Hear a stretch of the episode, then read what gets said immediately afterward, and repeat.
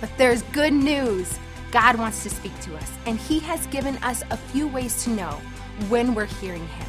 In today's message, Pastor Duane will teach us how to recognize God's voice and how to walk with Him through life, connected to His presence. Uh, how do I know when God is speaking to me? And how do I know if I'm really being led to do something? And I'm going to take those two questions and kind of put a message together around both of those. So I want to start in Romans 8 and verse 14, which says that as many as are led by the Spirit of God, they are the sons of God. So we are supposed to be led by the Spirit, not by our soul or by our flesh, but we're supposed to be led by the Spirit. Now, you could even look at that in two ways and say led by the Spirit of God, absolutely.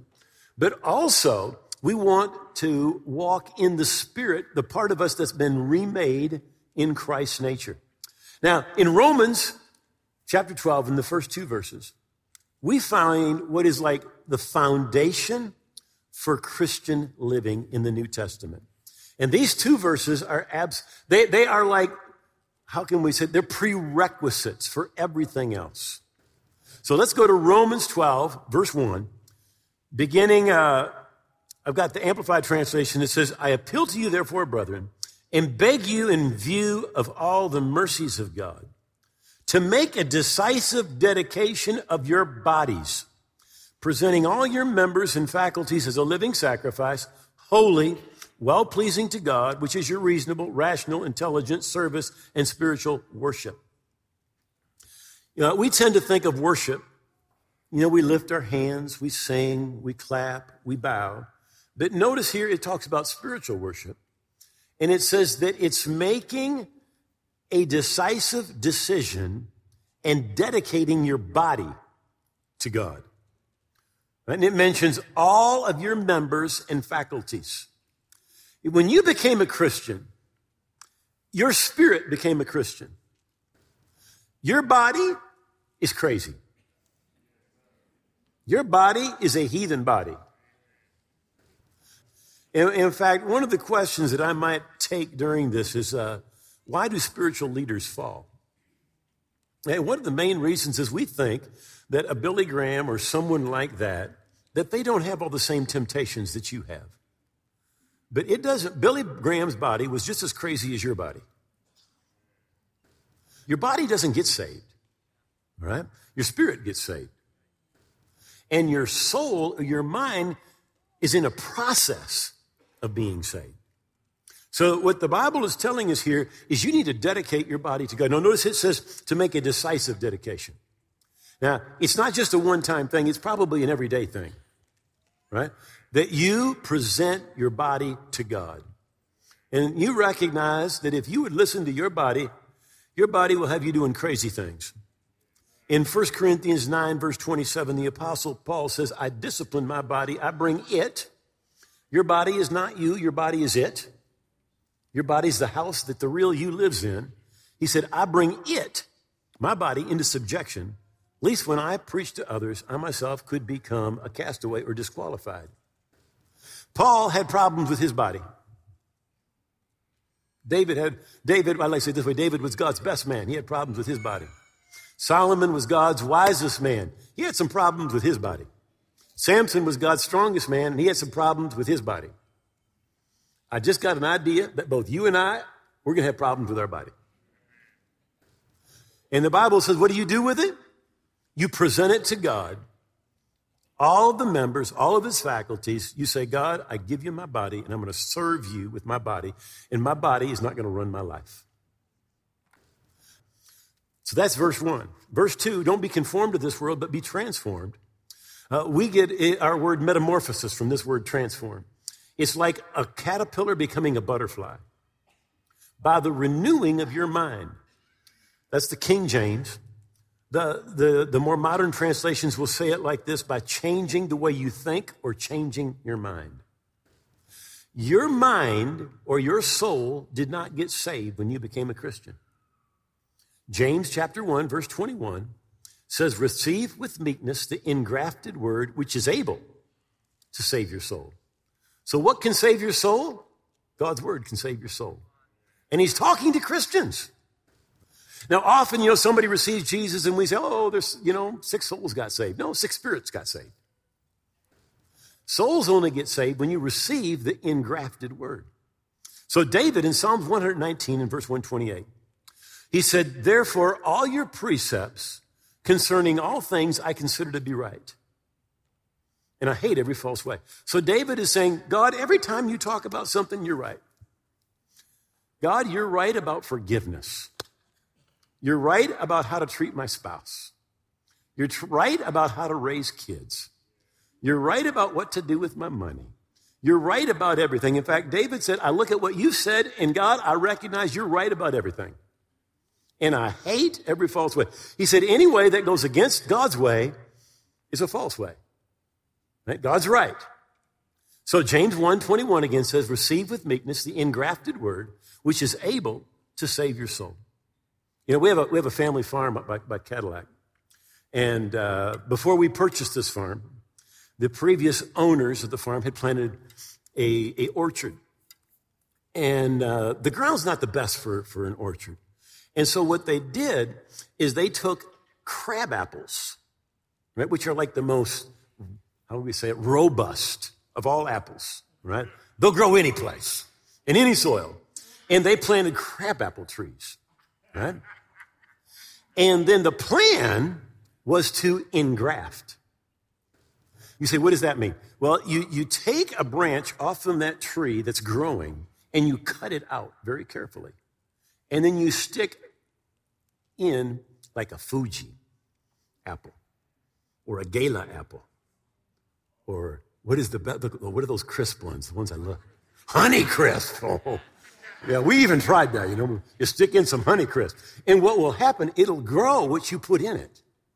But you've got to cut out the old. So it's got the robust root, but yet you put something else in. Now, the Bible says that's what you do with your thinking. See, when you find when God says something and it's different than what you're doing, the Bible says you cut out what you've been thinking. You get rid of it. We call that repentance. You, you throw that thing out, but then you put in what God says about it. That's what David says. He says, everything you talk about, God, you're right. But James says what we've got to do is we've got to cut something out and then we put the new in. And it's interesting, you know, when they put that new in, they just don't put it there. I mean, they wrap it really, really carefully so that it's going to take. We were, we were uh, reading, I think it was this morning, Jeannie and I were reading about how when uh, the children of Israel were coming into the, the promised land, God said, You take every one of their altars and you tear it down. But then he says, You build an altar to me in its place. Right? So it's not just about getting rid of the old, it's about putting the new in place. So they, the Bible says that's renewing your mind or changing the way that you think. In Isaiah 55, God says, Seek the Lord while he may be found, call upon him while he is near. Let the wicked forsake his ways, and the unrighteous man his thoughts. So think about this. We tend to look at somebody and say, well, they're not doing it God's way. They're, they're, doing, they're living in, a, in an improper way. But God says, you can be away from me in your thoughts. In your thoughts. See, that's why when we believe something and we're doing something contrary to God's way, we need to get rid of ours and put God's in.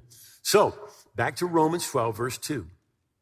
Don't be conformed to this world, but be transformed by the renewing of your mind, by changing the way you think, that you may prove what is the good, acceptable, and perfect will of God.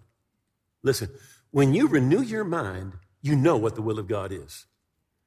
When you renew your mind, you will recognize what is the will of God. And without a renewed mind, you will not know the will of God.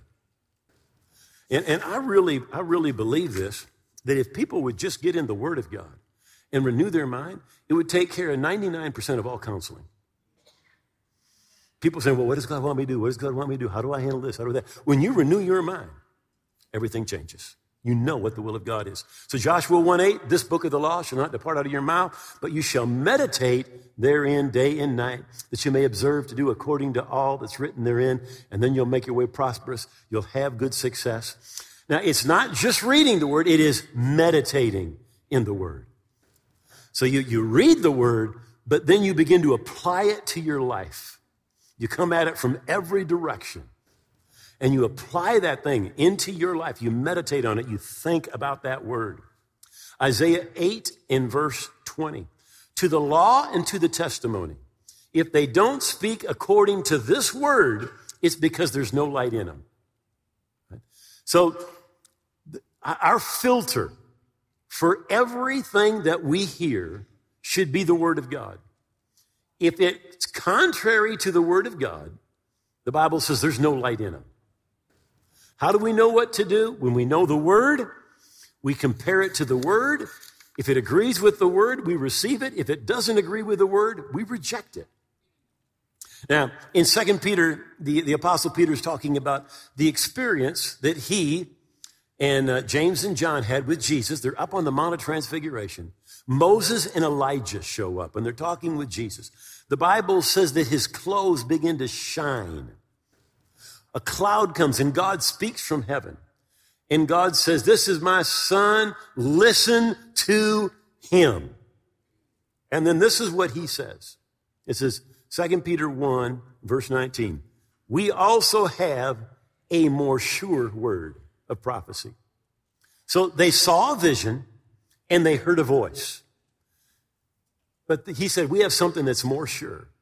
What is more sure than a vision and a voice? Your Bible. The Word of God is more sure. He's saying, even if you have a vision, even if you hear a voice, even if angels appear to you, and it doesn't agree with the Word of God, throw it out. The Word of God is our standard. Uh, when Israel had a king, it said that what that king is supposed to do He's supposed to make himself a copy of the book of the law, of the Bible that they had. And it says, And it shall be with him, and he shall read it all the days or every day of his life, that he may learn to fear the Lord his God. Not saying the king, he's got to make himself a copy. How many? They didn't have a bookstore. You could go buy a Bible. So you need to make yourself a copy. And you're to keep it with you, and you're to read it every day of your life, that you'll learn to fear the Lord. You know what is missing today, I believe, in Christianity? It's the fear of God. People do not have a fear of the Lord, right? But when we get in the Word of God, it brings the fear of the Lord. So, Proverbs 20 and verse 27 says, The spirit of man is the candle of the Lord. Now, you are three parts 1 Thessalonians 5, verse 23 says, May your whole spirit, soul, and body be preserved blameless to the coming of the Lord Jesus Christ. So the real you is a spirit. You live inside your body, right? You have a soul or a mind, and again, you live inside of a body. The apostle Paul said about his body, he says, I bring it into subjection. You see, you are not a body, your body is it. Your body is the house that you live in. But the real you is a spirit. And the spirit of man is the candle of the Lord. In other words, when God speaks to you, when God illuminates you, when God enlightens you, he does it in your spirit. God doesn't speak to your head, he speaks to your spirit. God doesn't speak to your body, he speaks to your spirit. So, so we need to recognize that, and that as many as are led by the Spirit of God, they are the sons of God. So the number one way God leads us, 95% of the time, is through His Word. Second way I want to mention is desire. Desire. Delight yourself in the Lord, and God will give you the desires of your heart. Now, I can't overemphasize the first part. Delight yourself in the Lord. Now, it, and God will give you the desires of your heart. This is not talking about a new car or a vacation to Aruba. Right? This is talking about God putting a desire on the inside of you. In Acts 7 and verse 23, it says, When Moses is a full 40 years old, it came into the heart of Moses to visit the children of Israel. Now, he's been living in Pharaoh's house for over 35 years. And he's, for 35 years, he had no desire. But all of a sudden, it came into the heart of Moses. Who put it in Moses' heart? God put that in his heart. He gave him the desire of his heart. Philippians 2:13 for God himself is at work in you. In fact, I'd like everybody just say this, me. So he's at work in you, inspiring you to want what pleases him and to work for them. So God puts desires on the inside of you. And they are, they, that's literally one of the ways that God leads us. If, if I look back over 45 plus years in ministry, I can tell you that every single time that God moved us in a big way, it came through desire. That's how it came. It came through desire. So let me tell you, uh, I, I, could, I could tell you all kinds of stories about this, but when Jeannie and I uh, were first married, in fact, we, we spent our, our first year celebration of marriage in Mexico, our anniversary. We were, our, for our first year, we spent in Mexico. We were missionaries. And uh, we had started a church. We were living in a, in a very beautiful city, uh, Guadalajara, Mexico, at that time, about three and a half million people. Gorgeous city. Uh, a friend of mine, Javier Gomez Rubio, was pastoring in Mexico City, and he contacted us and, and he said, Hey, he said, I'm going out in the mountains of Mexico. He said, I'm going to be preaching to the mountain men. He said, It's just going to be so much fun.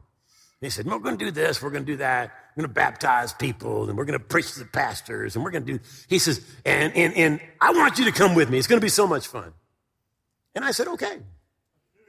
So, end up, we, we, we uh, get up early, early in the morning, like in the middle of the night, and we, we drive in a four wheel drive Jeep until the road ends. I mean, there is no more road. And waiting for us are these mules. Now, for those of you who don't know, a mule is a cross between a horse and a donkey. And the reason that they do this is because a mule is large like a horse, but it's sure footed like a donkey. And there's times when you're out on these, mount, these, uh, these trails where literally it's a 100 foot drop. And if you had a horse and you fell, I mean, you'd be dead. So they all ride mules.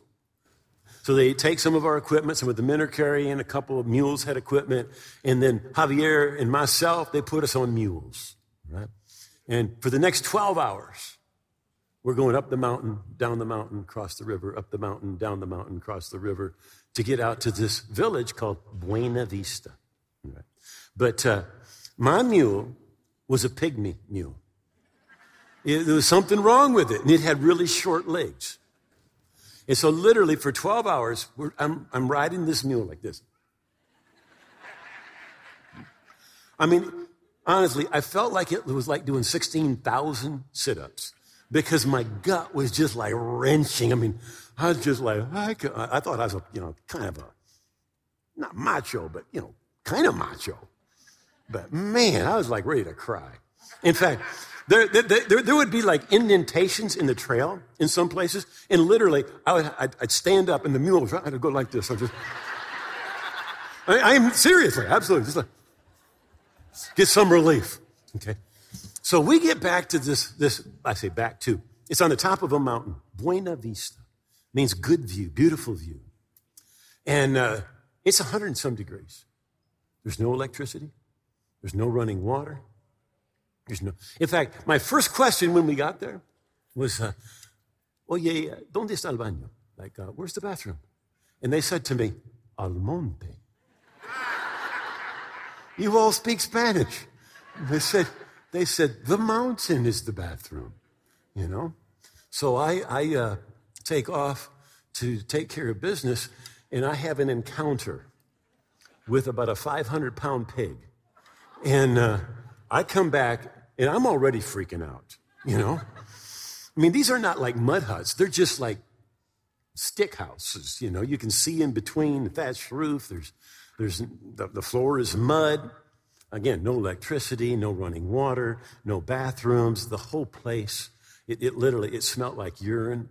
And I went over to Javier and I grabbed him. I literally grabbed him and I shook Javier. And I said, Javier, I said, why did you bring me here? I said, this is not my ministry. I said, I belong in a city. I did. I said, with bathrooms, with running water, with electricity.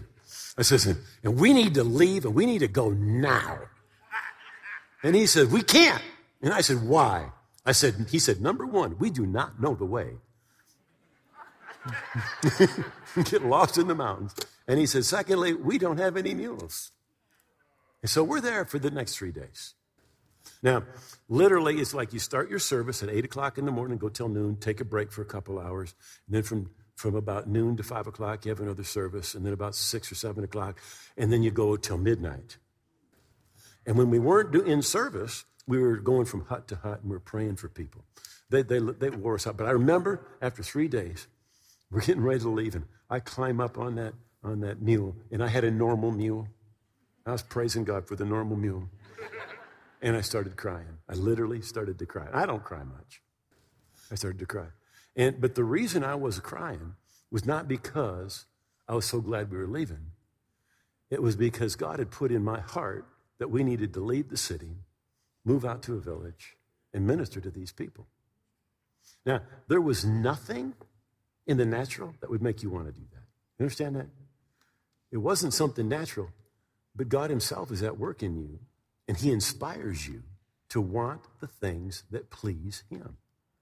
I remember getting back to Mexico City, and I, I said to Jeannie, I said, uh, I said, honey, I, I believe that God wants us to move out to a village. And she says, Oh, yeah, God already told me. I'm ready. Let's go. 30 days later, we were living. We, were, we had moved and we were living in a village. But God put it on the inside. So the Bible says God Himself is at work in you not me, in you. And he inspires you to want the things that please him and to work for them. See, so, so God's got things he wants every one of us to do. In fact, in Ephesians 2 in verse 10, it says that God has prepared good works for you to do. Right? God has plans for you. And, and honestly, if you look at your life and you say it's all about me, you're missing something. But when you start to delight yourself in the Lord, He will give you desires in your heart. He'll put them in you. Now, kind of changing the subject here, but the same subject, but just a different thought. In Acts chapter 16, it says that uh, they'd gone through the region of Galatia and they were forbidden by the Holy Spirit to preach the word in Asia. After they came to Mysia, they tried to go to Bithynia, but the Spirit didn't permit them. So, passing by Mysia, they came to Troas, and a vision appeared to Paul in the night. A man from Macedonia stood pleading with him, saying, Come over to Macedonia and help us. Now, after he had seen the vision, immediately we sought to go to Macedonia, con- concluding that the Lord had called us to preach the gospel to them. So, the apostles are trying to, they're out preaching the gospel and they think, let's go to Asia. And they try to move to Asia, but the Spirit of the Lord forbade them to go to Asia. And then they tried to go to, uh, where did it say? To Bithynia, but the Spirit of the Lord did not permit them. And then in the night, he has a vision. Now, here's what most Christians do most of us assume that we have a red light, that we're on hold, and we're waiting for God to show us to do something, right? But what we should do is assume we have a green light. In fact, I hereby give you a green light. Right? What the apostles did, they said, let's go over here. And when it wasn't the right thing to do, they were forbidden. And then they said, well, let's go over here. And when that wasn't the right direction for them, the Spirit didn't permit them.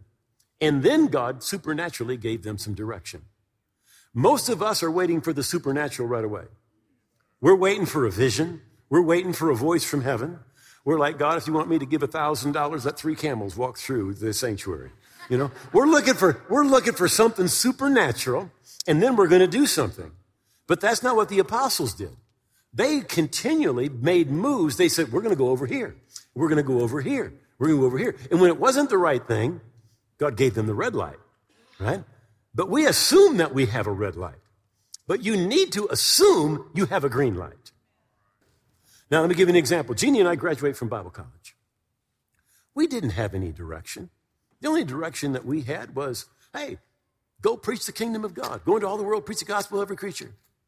So we said, well, there's a lot of people in America. They've got plenty of pastors. Hey, let's go someplace else. Mexico was close. We didn't have a lot of money, so we went to Mexico. You say, well, where did you get your direction? Jesus said, go into all the world and preach the gospel to every creature. That's enough. That's all the direction we have. Go and preach. Well, did it work out? It worked out great. You know, we started churches, saw people saved, healed, delivered. It was wonderful. But we didn't wait. We started moving. And, and honestly, I think what you do in the beginning doesn't really matter anyhow because God's just training you. He's just developing you. But you start moving, and God will get you where He wants you to go. Being led by the Spirit of God is like riding a bicycle. When it's not moving, it's very hard to steer. But once you get it moving, you can steer it. You start moving, God will move you. He'll get you where He wants you to go. But don't just sit back in a rocking chair and go, Well, I'm waiting for a vision. I'm waiting for direction. Now, you delight yourself in the Lord. Pursue Him with all your heart, and He will put desires in your heart. Then in Colossians chapter 3, in verse 15, now I'm going to hit this really fast, but this is super important. And it talks about the peace of God, the peace that passes all understanding. Right? The devil can counterfeit a lot of things, but one thing he can never counterfeit is the peace of God. Colossians 3:15 and let the peace of God from Christ rule as umpire continually in your hearts, deciding and settling with finality all questions that arise in your mind. In that peaceful state, to which, as members of the body, we were also called. So here's what it's saying that God's peace is the umpire. So when you have peace about doing something, God's saying, You're safe. You've got peace, you're safe. You don't have peace, you're out of the will of God if you do it. Just that simple. Um, Pastor Daniel mentioned it, an illustration.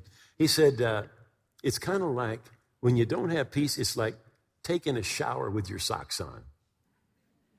How many of you know you take a shower with socks on, it just ain't quite right? Right? Now, it can look right, but you just know it ain't quite right. How many of you have had some? You, you, everything looked right, but on the inside, you didn't have peace, and you did it anyway, and it didn't turn out well. I'm going to put all my hands up and my feet and my toes. When you've got the peace of God, God's saying you're safe. When you don't have peace, God says you do that, you are out of the will of God. Let the peace of God be the umpire in making your decisions. Then Joel in chapter 2, he says, It'll come to pass afterwards, I'll pour out my spirit upon all flesh. Your sons and your daughters will prophesy. Your old men will dream dreams. Your young men will see visions. And also on my men servants and my maid servants, I'll pour out my spirit in those days. Peter quotes this in Acts chapter 2 and says, he, he changes just a little bit. He says, It'll come to pass in the last days. The last days began on the day of Pentecost. And we are, I just want to tell you, we are living in the last of the last days.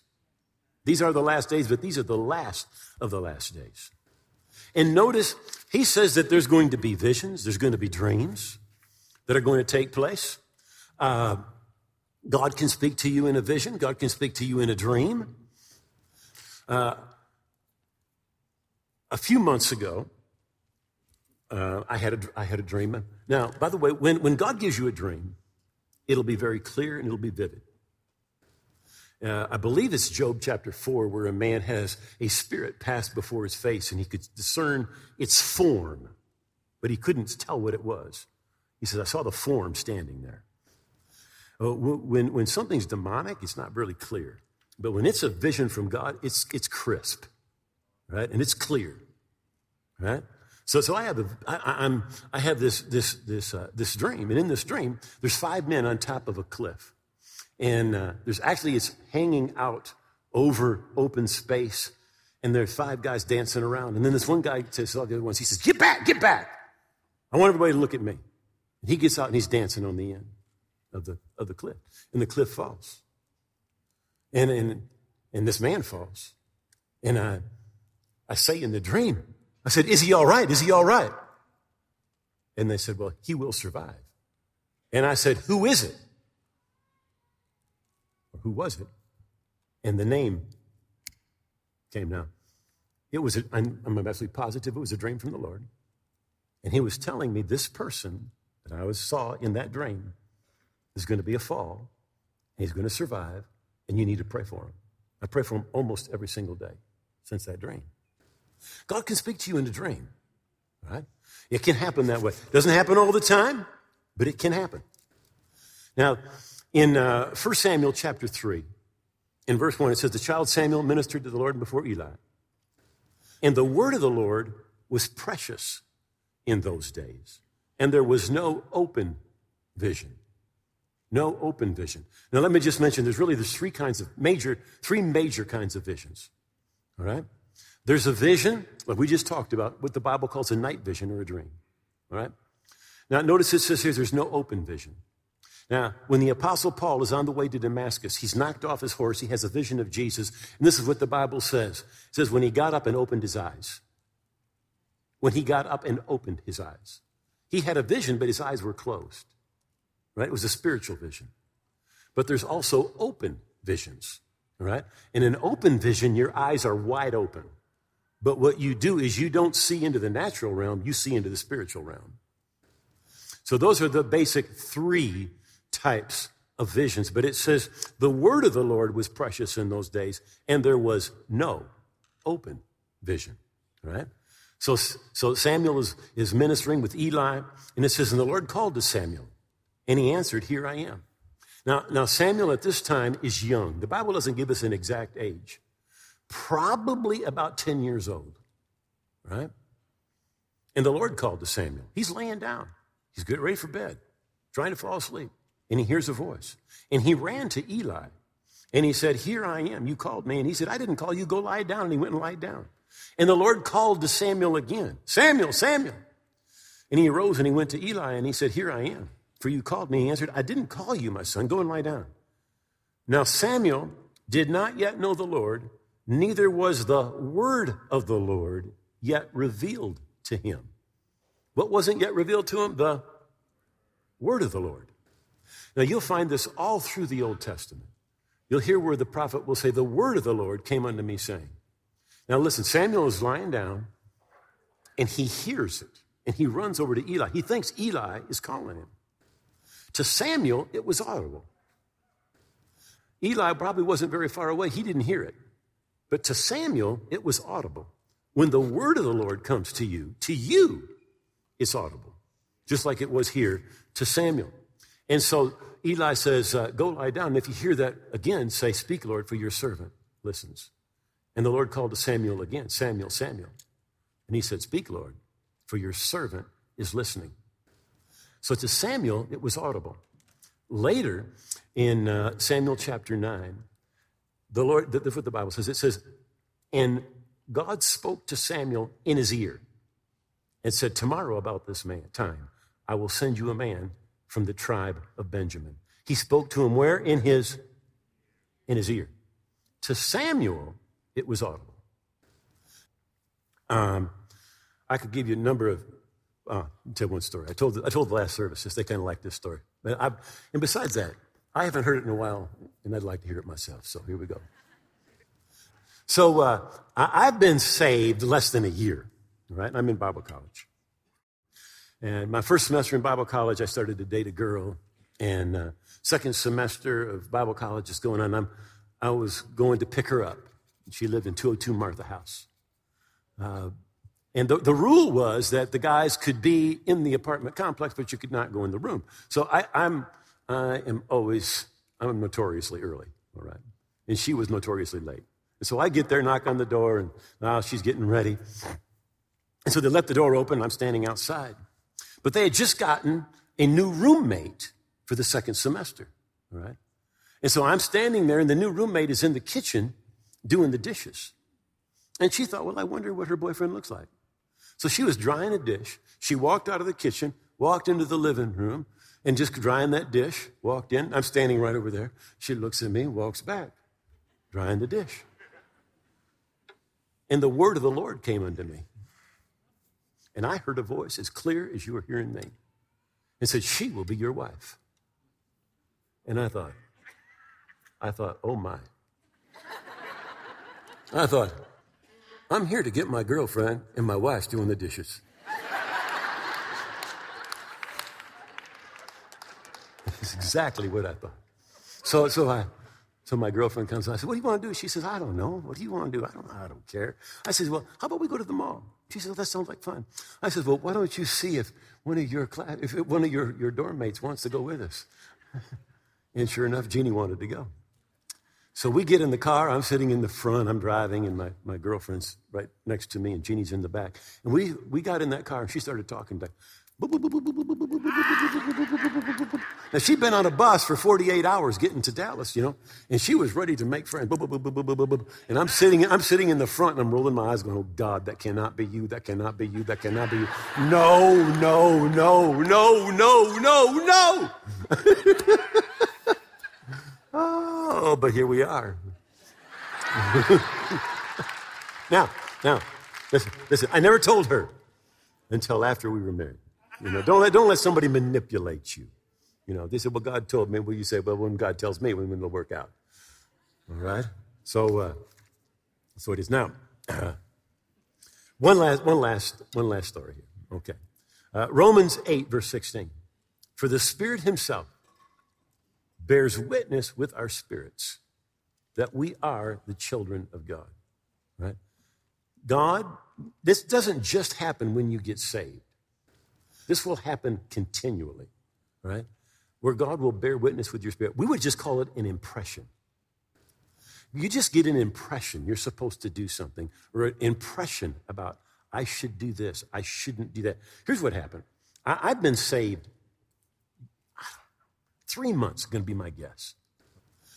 Um, I'm just reading my Bible and, and praying, just seeking the Lord, and I get an impression, right? Now, when, when I was 10 years old, eight years old, something like that, anyway, I went into Granville. And back then, there used to be five and 10 stores, five and dime, what we called them. Now we have dollar stores. That's inflation. All right? But it used to be five and 10. So I had gone to Pros 5 and 10 downtown Granville. I'm like 10 years old. Rode my bike down there. And I stole some darts in a matchbox car. And I hadn't thought about it in years. But as I'm reading my Bible and just praying, seeking the Lord, I get this impression you need to go and tell Mr. Pros what you did and pay him. And I'm like, no, no, no, no. Why would I do that? That was before Christ. That was, you know, I was like 10 years old. This, is, you know, that's a long time. No, no, no, no, no, no. Okay. But it doesn't go away. So it's probably a week later. I get in my car. I drive down to Granville. I park behind Pros 5 and Dime. And I remember praying, clear as a bell. I said, Lord, please do not let Mr. Pros be there. and then I'm off the hook because I've, I've, tried. So I go in the back, and right, right there, there was a, a cash register and a lady there. And I said, uh, Is Mr. Pros here? And she said, Oh, yeah, he's right up there down the aisle. So I, I go over there, and I don't remember if I had 20 bucks or 40 bucks or whatever it was. I figured it was worth whatever that stuff was worth with interest, right? And, and, and I, I, got up to him, I said, Mr. Pros, I says, a uh, long time ago when I was just little, I came in your store and I stole some darts and I stole a Matchbox car and I stole a little knife. I says, and here's money to pay for it, you know, and interest. And he just backed up. And he looked at me. And he said, Young man, he said, did you just become a Christian? and I said, uh, Yes, sir. He said, You're not the first young person who's been in here to talk to me. and, and, and, for probably 20 minutes, he talked to me about the Christian life. And uh, then I tried to give him the money again, and he said, No, you just take that and give it at your church. And he says, You know, let me pray for you. And he sent me on my way. You know, just an impression. Just an impression. The Spirit of God bears witness with your spirit Right? Where does he talk to? Your spirit. The spirit of man is the candle of the Lord. And so often we are so busy and we have so much going that we aren't listening to what's going on down on the inside. Remember, it was the still small voice. It wasn't the earthquake, it wasn't the storm, but it was the still small voice that was God speaking to the prophet Elisha. And it's that still small voice. It'll just be an impression. But when you follow that, that's God's Spirit bearing witness with your spirit.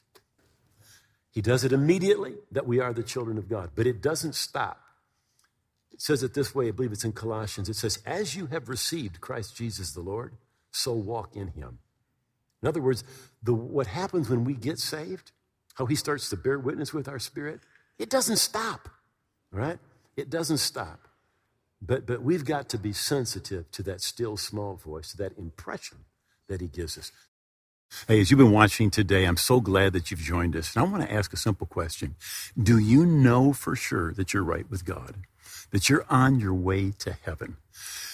The Bible says we've written these things that you may know that you have everlasting life. Often I ask, Do you know? And they say, Well, I hope so. I'm trying. But Jesus said this He said, I'm the way, the truth, and the life, and no one can come to the Father except through me. Jesus is saying He is the only way anyone gets right with God. He's saying all of the good things I could do could never make me right with God. All the good things you could do could never make you right with God. But He is the way. So the Bible says, Whosoever, that's you, that's me, will call on the name of the Lord. Now, I'm going to pray with you, and we're going to call on His name the way the Bible shows us to. And this is the promise will be saved. When we pray this prayer, when we call on his name, the way the Bible shows us, the Bible says we're going to be saved. Now that means we're going to be forgiven. That means we're going to be a part of God's kingdom forever and ever. So I'm going to ask you, pray this prayer with me out loud. Make these words your own. Just pray and say, Oh God, I believe Jesus died on the cross. I believe his blood paid for my sins and I believe he rose again, victorious over death, sin, and the devil. And I give Jesus all of my heart and all of my life. I hold nothing back. I receive him as my Savior and as my King, and I'm going to live for him. I thank you. You've heard my prayer that I'm forgiven. My past is gone. I'm a part of your kingdom today and forever. In Jesus' name, amen. Now, if you prayed that prayer from your heart, God heard that prayer and you're right with God. And we have a book that we've written to help you keep on growing spiritually. We want to give it to you free of charge. All the information is right there on your screen. And I want to thank you so much for being with us today. If you just prayed that prayer with Pastor Duane, congratulations! You're making one of the best decisions of your life. We're so excited for you. Just like Pastor said, we'd love to send you a free copy of his book, Your New Life. Log on to walkingbyfaith.tv where you can have a copy mailed to you, download it instantly, or check out our audiobook. You can also find all these things on our app. This free book is a great resource as it's full of practical advice and encouragement to help you live a life of faith. Claim your free copy today. Walking by Faith is changing lives, and we want you to be a part of it. Your gift will help us continue to produce inspiring content that encourages people to change the way they think and empowers them to use their voice. When you sow into God's kingdom, He will pour out His blessing upon you, just like it says in Malachi 3:10. There are three easy ways to give. Text WBF Give to 1 888 364 Give Visit walkingbyfaith.tv slash give or click on the giving icon in our app. Thank you for your support. Thank you for watching. We'd love to get to know you better. By scanning this QR code, you can download our app, send us a prayer request, read our weekly devotional, follow us on social media, and so much more. To rewatch today's episode with closed captions, you can now find us on Rumble. We want to encourage you to spend time in God's Word, pray, and be open to what He might say to you. He's always speaking, and He's waiting for you to listen. Have a blessed week, and we'll see you next time.